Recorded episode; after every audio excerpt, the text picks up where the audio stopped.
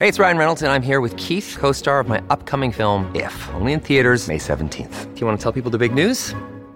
All right, I'll do it. Sign up now and you'll get unlimited for $15 a month in six months of Paramount Plus Essential Plan on us. Mintmobile.com slash switch. Upfront payment of $45 equivalent to $15 per month. Unlimited over 40 gigabytes per month. Face lower speeds. Videos at 480p. Active Mint customers by 531.24 get six months of Paramount Plus Essential Plan. Auto renews after six months. Offer ends May 31st, 2024. Separate Paramount Plus registration required. Terms and conditions apply if rated PG.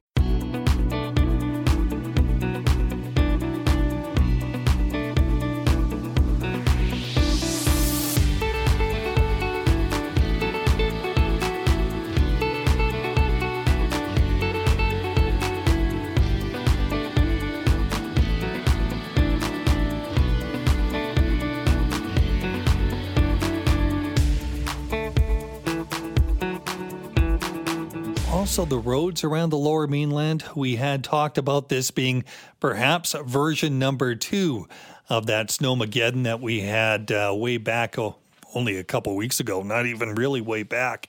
But uh, Linda Annis at the time was one of those who called for a summit. Uh, kind of a gathering of local uh, leaders, mayors, uh, politicians to talk about what can be done you know, so we don't have any problems on the roads like we had in the past. Well, Linda Annis is back with us now, city uh, councilor in Surrey. Linda, thanks for joining us. Good afternoon. My pleasure. Uh, so, this is part two. Uh, how did we do?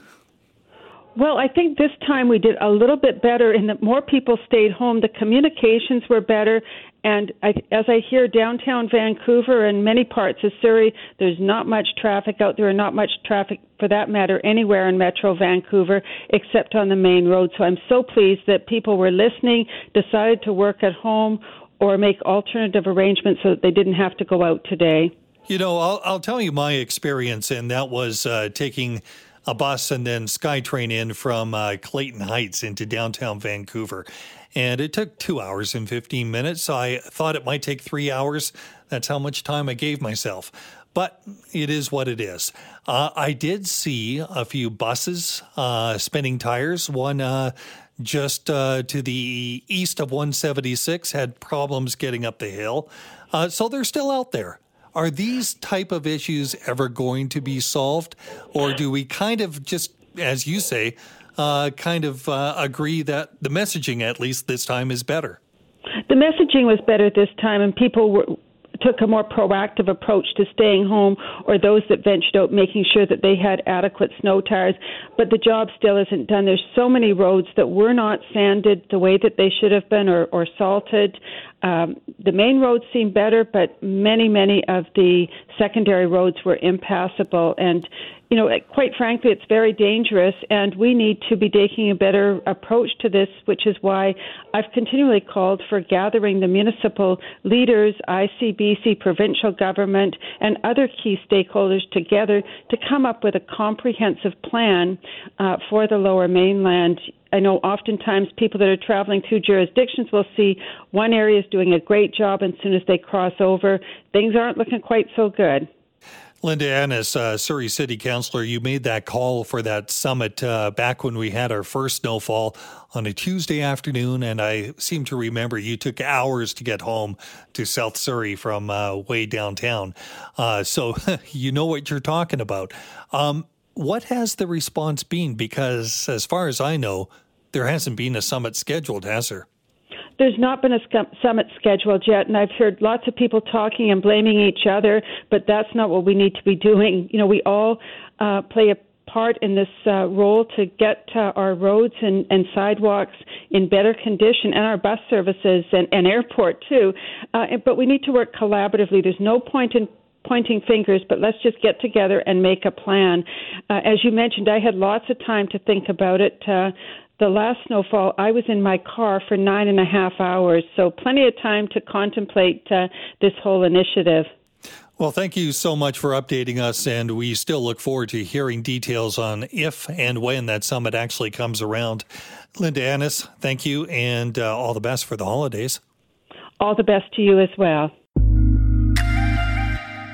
You could take a look at the situation on transit this morning around Vancouver You could take a look at BC ferries with a few sailing cancellations and delays. But none of that compares to just how bad things are still right now at the Vancouver International Airport. And it's not just for people flying into or around Vancouver. This is a hub not a big hub, but a hub for Asia Pacific, the West Coast, and for other airlines coming right into uh, into Vancouver. And everything has basically ground to a halt. And some of the stories that you're hearing out of YVR are ugly. This is one. We talked with a guy, Barry Wong, who lives in Los Angeles and was trying to get home to LA last night, 8 o'clock. And guess what? This afternoon, He's still in Vancouver. It's a long tale and not a good one at that, but we had a chance to catch up with Barry Wong on his flight from Air by Air Canada, an Air Canada flight from YVR down to Los Angeles, and ask uh, just what's been going on, Barry. It started at 8:20. That was the time that we were originally supposed to take off, uh, but the flight got delayed to about 9:30. Uh, we boarded the flight, uh, and we were just sitting at the gate for a long time. Um, it was around 10ish, and then we all got all the passengers got a text message from Air Canada saying that the flight was canceled while we were still on it. So you know everyone was puzzled, confused, and then the crew let us know that um, the flight was canceled and that we could deboard the plane. So a bunch of us just left the plane. Uh, and as we were leaving the plane and heading to, back towards like the ticketing counters, um, the captain called us all back because he had called uh, Air Canada corporate offices, asked them why their flight was canceled, and they said they said it was canceled by error. Oh, okay. Yeah. So he, he, the captain was like, "Oh, the flight was canceled in error. We're still going to take off tonight. So come back to the plane." Um, so then we all got back to the plane, and um, because some passengers had deboarded, they had to do another recount of the seats. So they made us all deboard again so that they can recheck us in with our passports and boarding passes. So we had to like get back on the on the flight. Like this was our mm-hmm. third time. They finally got us into the de-icing um, a few hours later, and um, the trucks ran out of the de-icing liquid. wow. So we couldn't, yeah, we couldn't get de-iced at all. Um, so we sat there on the tarmac for hours. At that time, it was maybe like three, four in the morning. Um, Watching it snow heavily out the window. Yeah, like the snow was just coming down really hard. I mean, you can just look out your window and the wi- and the window was just getting covered by snow. It, Like the whole window was just covered in like one to two minutes. Wow. And you're just yeah. trying to get home on a simple flight to LA? Yeah, short flight. It's supposed to be a short flight. Okay, so that would have been uh, about a three hour flight max, probably even shorter than that. Uh, did you eventually? Yeah. Uh, what landed you back in the airport, uh, and where where do you stand now? When we finally got cleared of that snow, and we could start heading to the gate, that's when the captain came back on and, and, and announced to everybody that they gave our gate away to a different plane because that plane had been sitting on the tarmac for 13 hours. Wow. So at that time, the passengers were just so upset, you know. I had one passenger next to me. She was hysterically crying because she had gone through this the night before. And the flight that she was on the night before, she was stuck on the tarmac for six hours, and then now she's going through it again. Um, Were there any happened? children or uh, elderly people on this flight? Yes, there was. They were very confused. They were talking to the staff, uh, you know, the flight attendants, um, because the announcements that the captain was making his uh, official announcement from the airline, uh, the one that he's obligated to make, was confusing to a lot of the passengers. So, and uh, particularly this one elderly lady.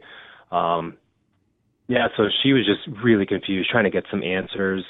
She really wasn't mobile at all. She was probably in her 80s. She had a, a big walking stick.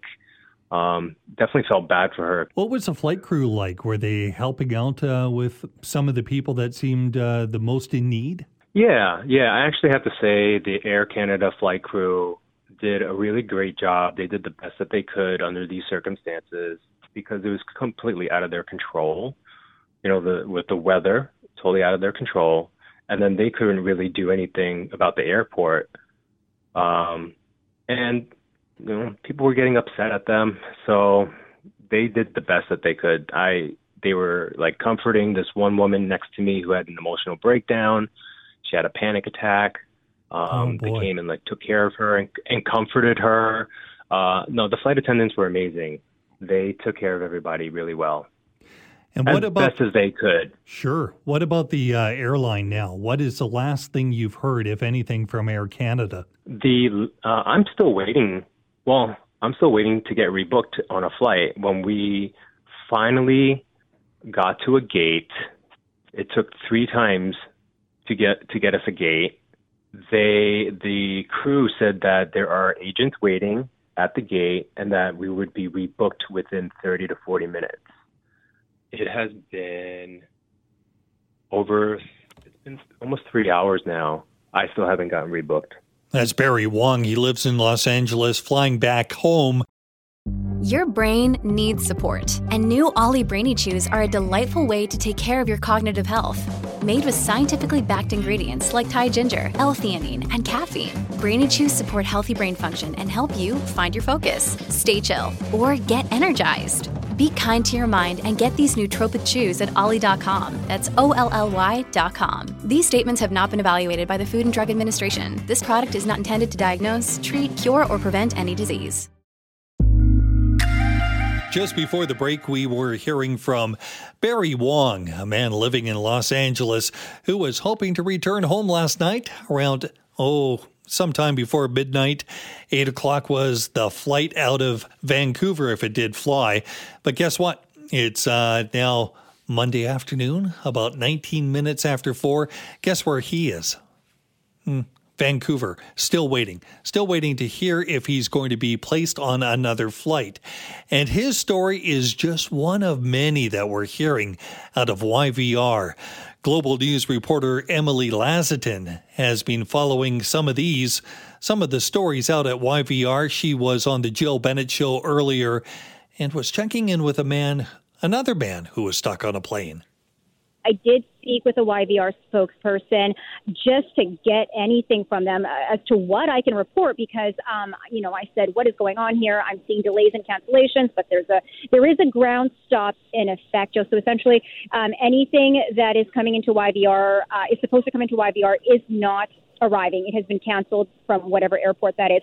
Any flight that's already in the air can land into Y can land into YVR. So we've seen not too many arrivals. We're seeing more planes take off. Uh, I've asked what I can relay on to our viewers. Um, they're still working on that messaging, but the message from this morning still remains the same. If you don't have to be here, uh, don't be at the airport. But you can imagine that's frustrating because people want to find out when they can leave. Yeah. And to do that, you know, sometimes you do maybe perhaps need to talk to a ticket agent and not just wait by your phone. Kind of a silly thing to say. Uh, you know, if you're at the airport, you're there because you need to be there, uh, not uh, not optional. Um, Doug McClary from Delta is concerned about his son and his family stuck on the tarmac. He also had a chance to talk earlier. I am greatly concerned as I have a son who flew in from Windsor on a, an airline, uh, and he is on the tarmac.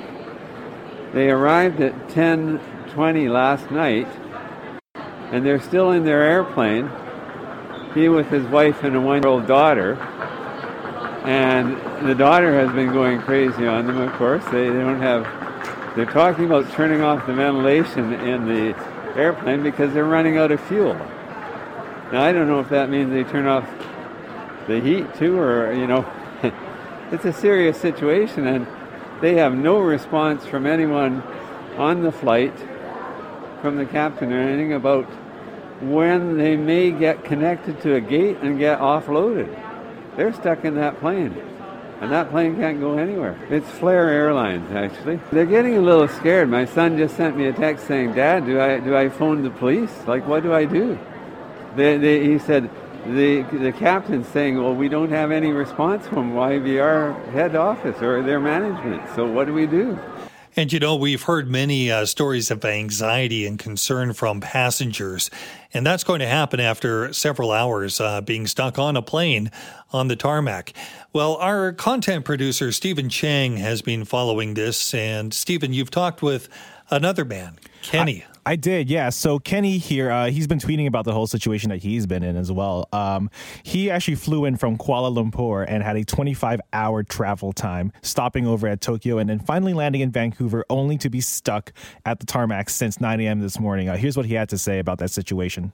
Uh, about two and a half hours ago, touchdown uh, from Tokyo. Uh, started, I guess, my day about 27 hours ago in Kuala Lumpur. Uh, then had a layover in Tokyo, and then uh, touched down about two and a half hours ago in Vancouver. It was a pretty smooth uh, landing, but once we landed, we've been pretty much just parked on the tarmac here for the last two and a half hours.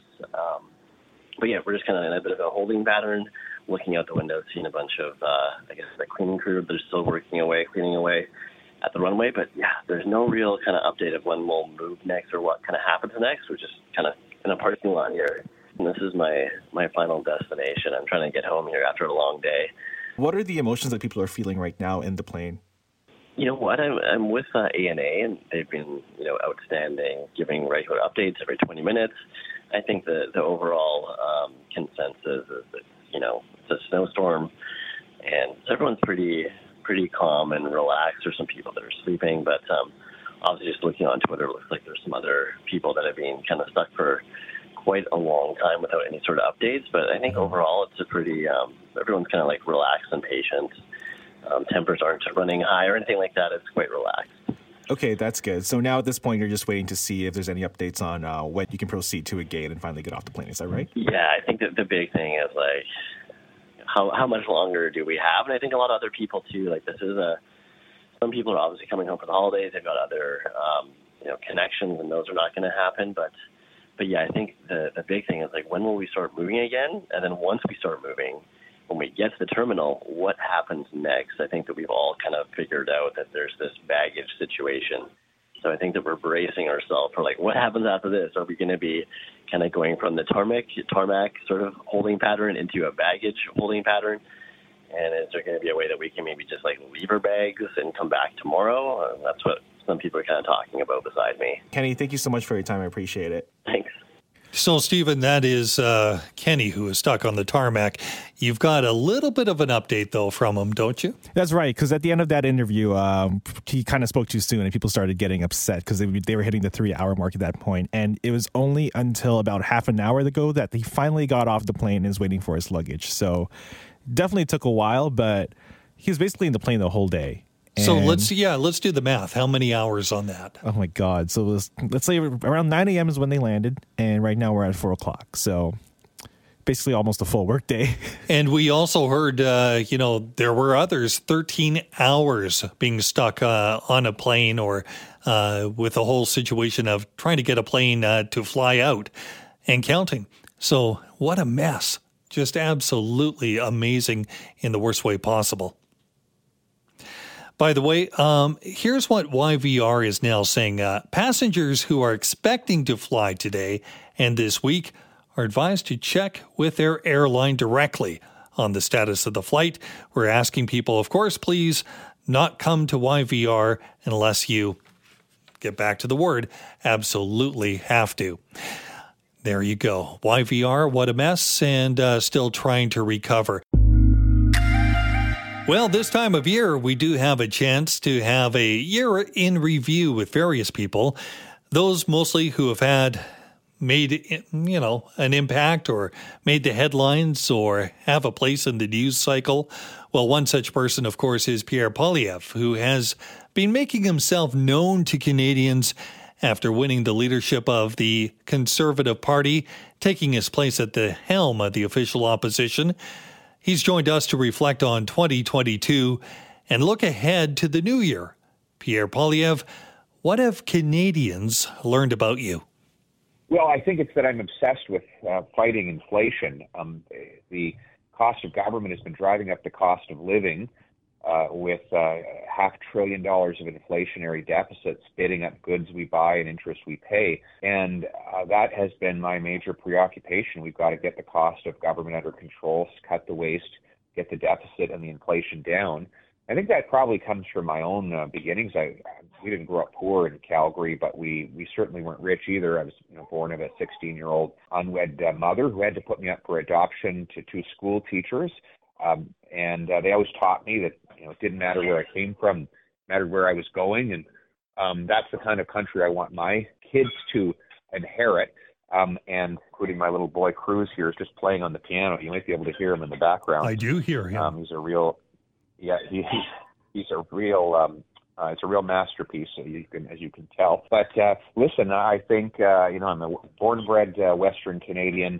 I come from pretty typical suburban Calgary neighborhood, and I just want this to be a country where people feel like they can work hard, buy a home, start a family, save for the future, have a secure retirement, and uh, that all of those basic um, things you took for granted are are under attack right now, and I'm fighting back uh, to restore them. You mentioned inflation. There's also interest rates, and uh, you touched on the housing crisis.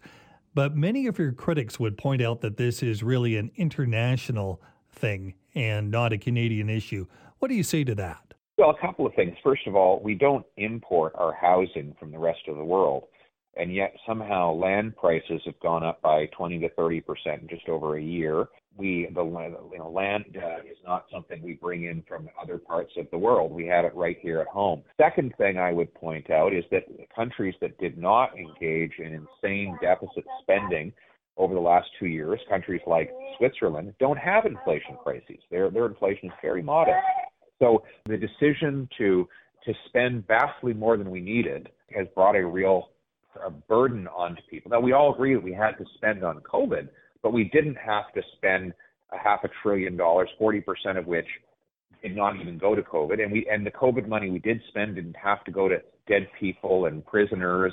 And uh, we didn't have to have four billion dollars of overpayments. We didn't have to have a fifty-four million dollar wasteful COVID um, ArriveCan app. We didn't have to increase the budget of Canada's Senate by 70%.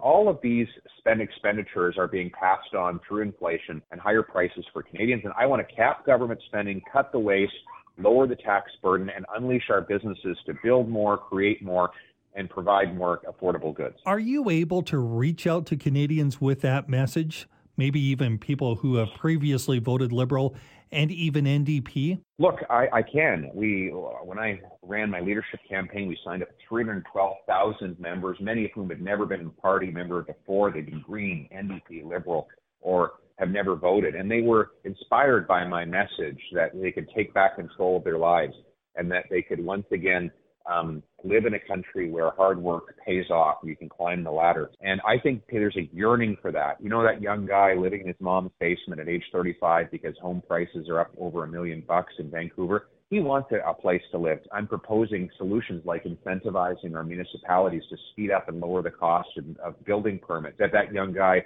can go out and get a home, start a family, and build his life. Uh, these are the kinds of inspiring, aspirational messages that I'll be taking to Canadians over the next several months.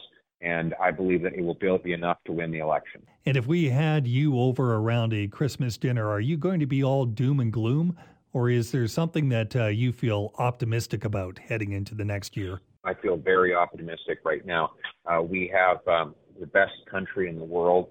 Look, we have second biggest land mass the most educated and diverse population. We're next to the most lucrative economy in the world. We have four major coasts.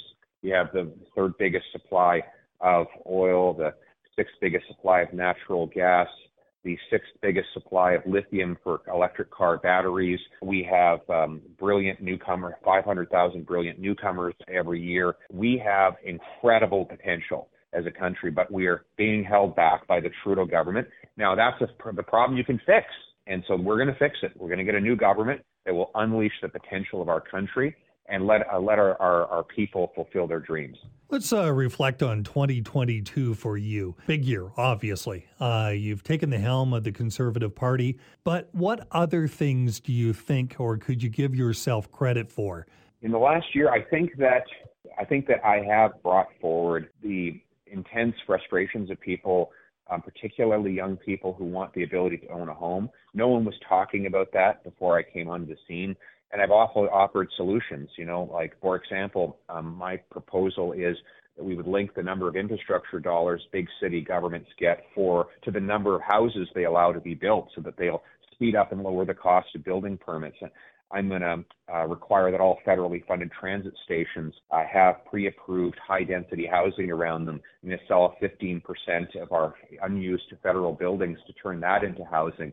I'm going to encourage First Nations communities who are uh, that want to that want to uh, to um, make uh, housing projects possible, like the Squamish have done in Vancouver, uh, where they've allowed 6,000 new units to be built for the benefit of their people. So I'm going to unleash a big building boom in the housing sector, and that's going to mean young people will have places to live, to start families, to build their dreams, home equity, collateral, and an economic future that's what I put on the table. Uh, uh, it was the most important thing I could have put on the table in 2022. And now in the years ahead, let's make it a reality. Now it's just Bruce Claggett and Pierre Poilievre talking. If you had a chance to redo or re say something that you've done or said, maybe that you regret over the past year, what would it be? Oh, geez, I'm sure there's a I'm sure there's a long list in an average year.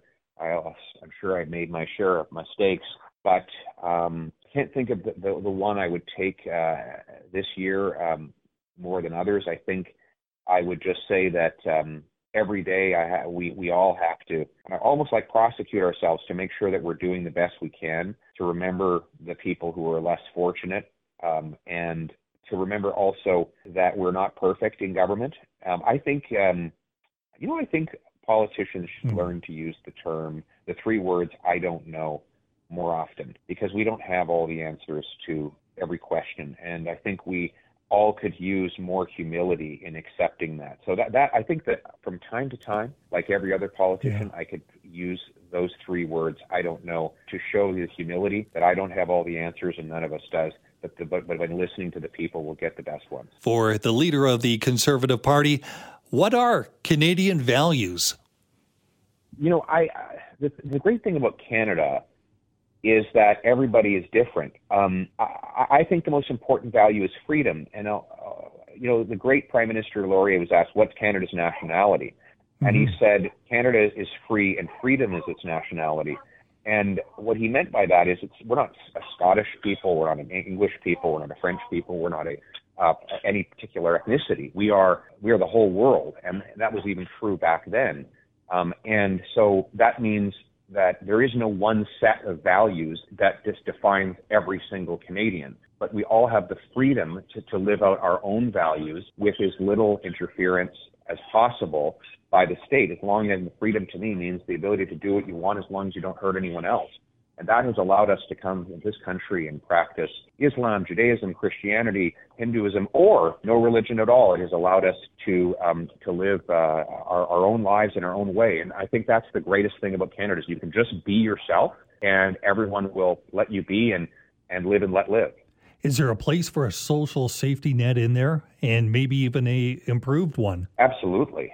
The role of government is to do the things that people cannot do for themselves. And in many cases, people can't provide themselves with health care or an income or addiction treatment. Um, and so you need a safe social safety net funded by a prosperous economy that can step in and provide.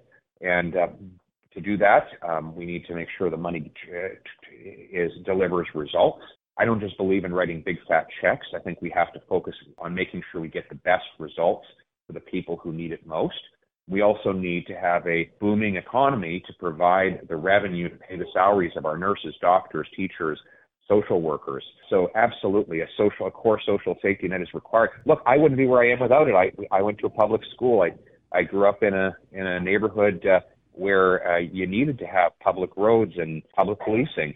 So um, you know, when you're adopted uh, from a 16 year old uh, unwed mother. You need a social safety net, and you also need a local family and charity that help uh, get you on your feet and where you're going. And I'll never forget where I came from.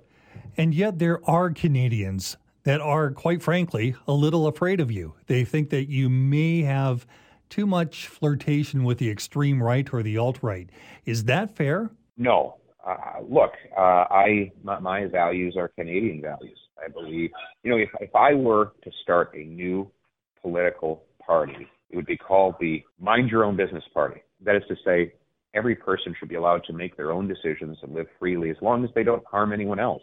So um, that's why, why I believe we should have uh, less government control over what we say, what we think, what we do with our money. Uh, I basically want to empower Canadians to make their own decisions and live their own lives. The government should only step in and do those things that we can't do for ourselves healthcare, education, schools, roads, police, borders, military, etc., but then leave free people to make their own decisions. Um, right now, we have a prime minister who wants to run everybody's lives. He wants to regulate what you see and say on the internet. He wants to take an increasing share of your paycheck. He um, wants to um, force you to download a silly app just across the border, and uh, the list goes on. I don't want to run your life. I want to give you the empower you to run your own life. What do we have in store for 2023? Are you going to continue to reach out to uh, people? What's your What's your goal? Yeah, I want to continue to paint the picture of what the country would look like when I'm prime minister, and I think the picture you will see is that it, we will restore the promise that hard work pays off and that we can be a self-sufficient country again, make things here in Canada. Uh, we learned during COVID that it was a mistake to be over reliant on the rest of the world. And so, what I believe is we need to quickly approve uh, more mines for lithium, cobalt, uh, graphite, and nickel so that we can supply the minerals for electric car batteries here in Canada. We need to approve more hydroelectric dams to have clean electricity, more uh, nuclear power, so that we can decarbonize our electricity grid. We can we need to supply ourselves with the basic necessities in this abundant land of ours, something we're not doing right now.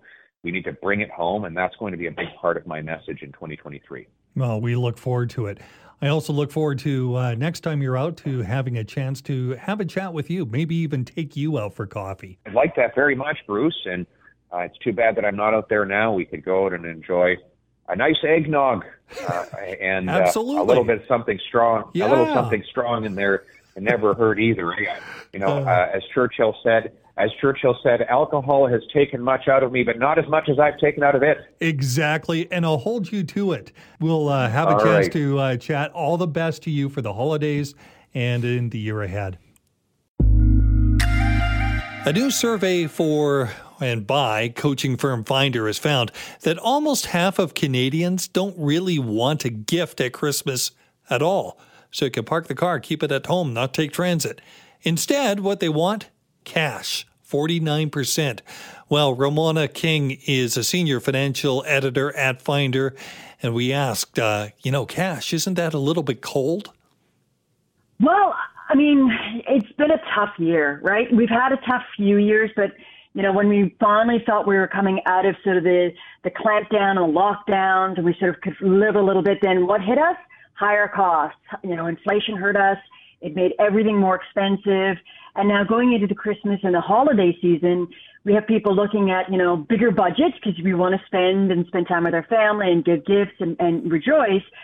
But it costs more. So it, it's kind of like, well, yeah, okay, I want to give you a gift, but I kind of want that cash back in my hand so I can buy what I want and so I can and pay some bills. And so it it seems a bit cold, but it's you know if, if it's a season of giving and that's what people need, mm, sometimes that's the best thing we can do. It's hard to really complain about money and inflation and interest rates when you're getting a gift that you may not necessarily need or you're trying to force a need in for some item. Cash kind of solves that, doesn't it? Yes, what we actually found is that you know the primary reason. So, 49% uh, of our respondents said yes, I'd, I'd like to have cash, and the biggest reason is they they want to buy what they want, not have someone else choose that for them. So it just goes to show that you know sometimes we get that sweater that's a bit too small or maybe not the right color. And it would just be nice to be able to go out and, and be able to buy what you want. And we know that, that people are cost conscious now. They, they really made sure that they shopped hard during Black Friday. I think we're going to see the same for Boxing Day sales. And if more people get that sort of cash as a gift. Uh, recession still very much on the minds then uh, heading into 2023 then. Absolutely. I, I mean, we still have, you know, there's, there's, about 30, 35% said they wanted to have, you know, cash in hand so they can buy what they want. Um, but, you know, 20% said they wanted cash in hand so they could just spend it on the necessities. I'm talking about housing costs, food, transportation. You know, that's one in five of our respondents, one in five Canadians that just want cash to pay just for their essentials. But for those that are maybe in a bit of a better position, those that are, are getting cash because they want to buy, they're still budget shopping. They're still really looking for those deals, trying to find you know the best possible way to save a dollar. Now, I know one of the questions on the Finder survey had to do with debt and how long it would take to pay off potential debt. What was the finding? Yes. So we found, we asked, we're saying, hey, you know, you're taking on, you know, these, these holiday, this holiday budget. Are you going to go into debt? And yes, one in five said that they would pay through savings. So About 27 would had saved and they would pay through that.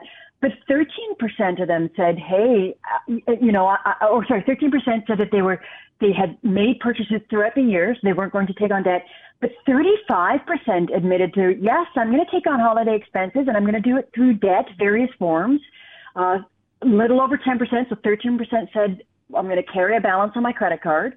Uh, 6% said we're going to do the buy now, pay later plans. Are the, the bright pay and the ones that you can pay over time. Right. Um, 5% we're going to skip paying bills. That's probably not the best strategy, Ooh. but you know, Ouch. yes, yes, yes. I mean, that's not a great way of doing uh, holiday season just because you're stressed out. That's not a great thing to do. 5% we're going to borrow from family and friends. So I guess here's your present. Thanks for the dollars you loaned me to get your present. But, um, you know, uh, 3% said they were going to take out a personal loan, and 3% were going to mm. use a, a payday or cash advance loan. There's a lot of financial hardship out there. The holidays can actually add to that hardship. Yes, there's a lot of expectation to spend in order to show our appreciation. And the reality is we don't have to. You don't have to do 10 presents. You can do one really thoughtful present. You don't have to even buy a present. You can make a present. For the people that do want to buy, I, I know that I, I purchase gifts for my family. I try and purchase gifts that are going to keep on giving, things that are of use, uh, things that are not frivolous. Um, and a lot of times, you know, the best way to strategize and spend less is to plan your holiday spending. Pr- what I call practice smart shopping. Make sure you make a list. Make sure you have a budget. Stick to your budget. Comparison shop. There's a lot. Finder's a comparison site. You know, there's lots of ways to go out there and really shop hard. Make sure you're getting the the best possible price on that item, make sure you read the reviews, make sure you're getting good quality for your money, and uh, tackle, have a plan to tackle your debt. If you know you're going to take on debt, whether it's credit card or a loan or borrow from friends, have a plan on how you're actually going to pay that back. If you don't have a plan, that, that can be extraordinarily expensive. You know, you're talking a lot about planning, and as you do, I'm starting to feel really guilty because a lot of my shopping has been put off and it's kind of a problem with me. Am I the type of person that's going to be facing the highest costs when it comes to looking for those gifts? Not necessarily. And this is, it's an interesting that you bring this up, Bruce. You can actually shop strategic and smart, even in brick and mortar and even last minute, but it means take a paper list. I don't say have the phone because the paper list forces you to oh, unfold the paper and look at it and say, hey, did I plan to pay and spend fifty dollars on grandma, or was it going to spend thirty five because I was going to take that extra fifteen and buy my neighbor something because it's been really helpful this year. You know, it's okay if grandma gets a slightly less expensive gift if you can spread your appreciation out. So no, you don't necessarily have to spend more or spend frivolously, but you do have to plan, even if you're doing brick and mortar and even if you're doing last minute. I've done those last minute, go into the mall, walk every store, yeah. make sure you look to see what you got. But if you have that paper list in front of you, it'll keep you on track. I'm going to do that. I'm going to do it tomorrow before I head out. Use your phone comparison shop, use the paper list to keep you on track. You know, adults are buying toys for themselves, and it is, in fact, the biggest source of growth in the North American industry.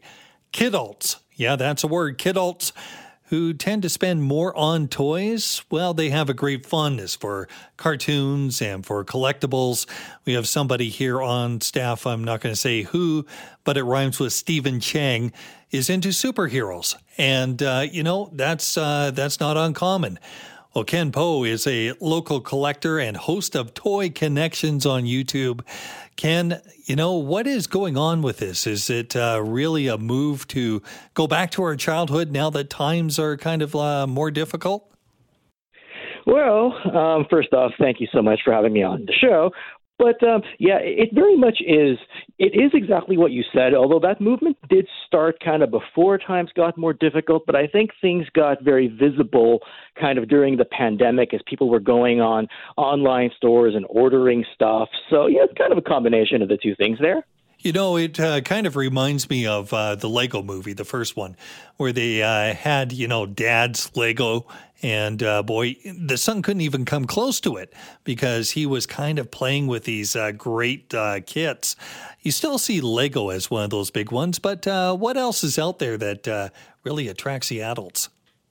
Well, first off, I'm glad you went Lego movie and not 40 year old virgin because when you said it reminds me of, I was like, oh, he's going to say 40 year old virgin, no. and you went Lego movie. So I hugely appreciate that. So Lego is obviously the big one that kind of just dominates because it transcends genders, it transcends generations.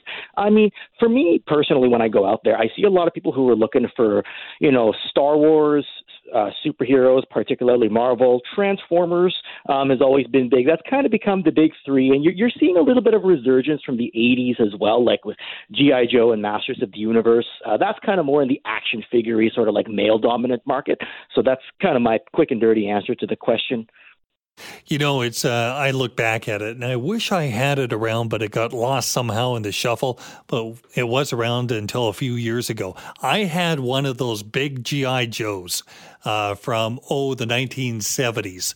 Uh, yeah. One of the ones with the uh, kind of you, know, you could feel the hair. It was kind of like fuzzy and close to the uh, plastic in the box and it disappeared on me. And, uh, you know, it, uh, it just breaks my heart. Is it because of the collectible value? Like, is there a monetary thing? Is that what's attracting us, or is it something else? Uh, I mean, monetary value. Like once people start see prices, start seeing prices go up a little bit on the secondary market on things like the lifelike hair and kung fu grip, '70s GI Joes you just mentioned. That was they might kind of yeah. go, yeah, like see, there you go. I took you right back to your childhood kung in these last grip. three minutes. But yes, um, the things things like that. Like a lot of people would prefer to buy things at retail um, where they can for these modern toys. But when they when things hit the secondary market and they go, oh no, it's starting to spike.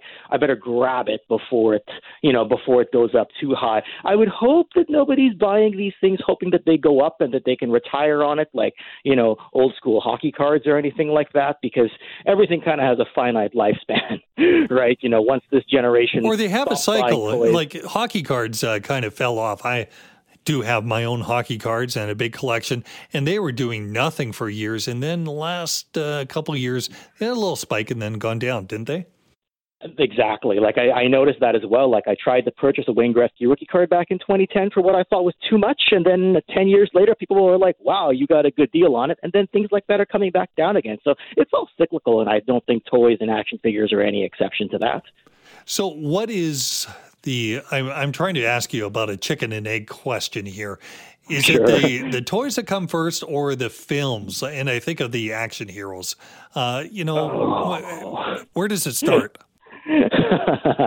so I recall seeing toy like I recall seeing the the toy characters on various forms of media, depending on your age group, whether it's a film, whether it's an animated series, whether it's a comic, and you go, I want that guy from the store. You go to the store, you look for it. So uh, it's a chicken and egg question, but usually the media drives the drives the toy. Then when you're in the market and you've been collecting for a while, you might just buy a toy because it looks cool regardless of the media. Does, does that work? Yeah, it does. And people that are coming in right now and asking for, uh, you know, uh, uh, a special Christmas gift. Um, what is the number one thing, the big hot item that adults are looking for? Well, I mean, I know what I'm personally looking for, but I'm going to defer back to the uh, to the NBC article there with uh, the scooter razor.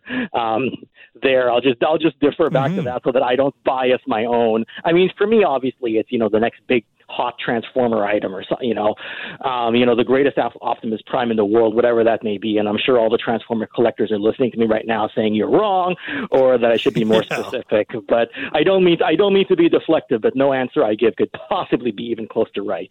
You know, and it's funny because you will have very strong opinions even with kids, but you bring in the adults, and boy, they're going to be uh, divided into two worlds. It's almost like that Marvel and DC thing, isn't it? Oh yeah, I'm not even the age-old debate. Yeah, no, I'm not the age-old debate. You know, Ken, thanks so much. It's enlightening, and uh, you're a pleasure to talk with. Uh, thanks so much for spending time. Thank you, and thanks to a guy named Stephen Chang, whose name rhymes with Stephen Chang, right. for uh, making this arrangement. Take care, Bruce. Okay, take care.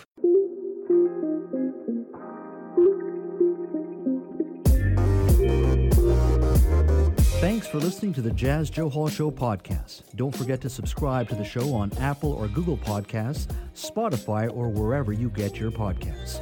You can always listen to the Jas Johal Show live Monday to Friday from 3 to 6 p.m. on 980 CKNW and connect with me on Twitter at Jas Johal BC. Talk to you next time.